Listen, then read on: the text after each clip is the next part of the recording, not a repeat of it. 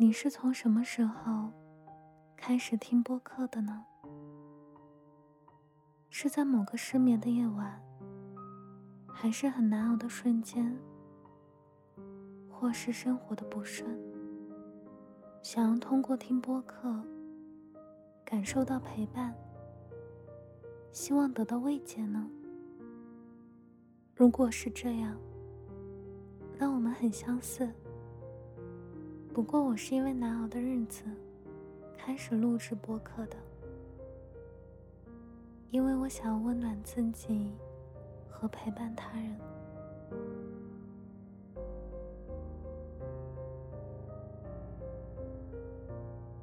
我认为我一直在改变，声音在变化，态度在变化，思想也在变化。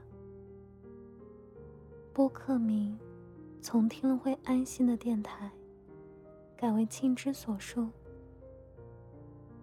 一个原因呢，是因为我觉得我的播客不够安心；还有一个原因呢，是想要谢谢你，愿意倾听我所讲述的故事。在播客的这条路上。我还在努力前行着，希望有一天可以达到我所期望的预知。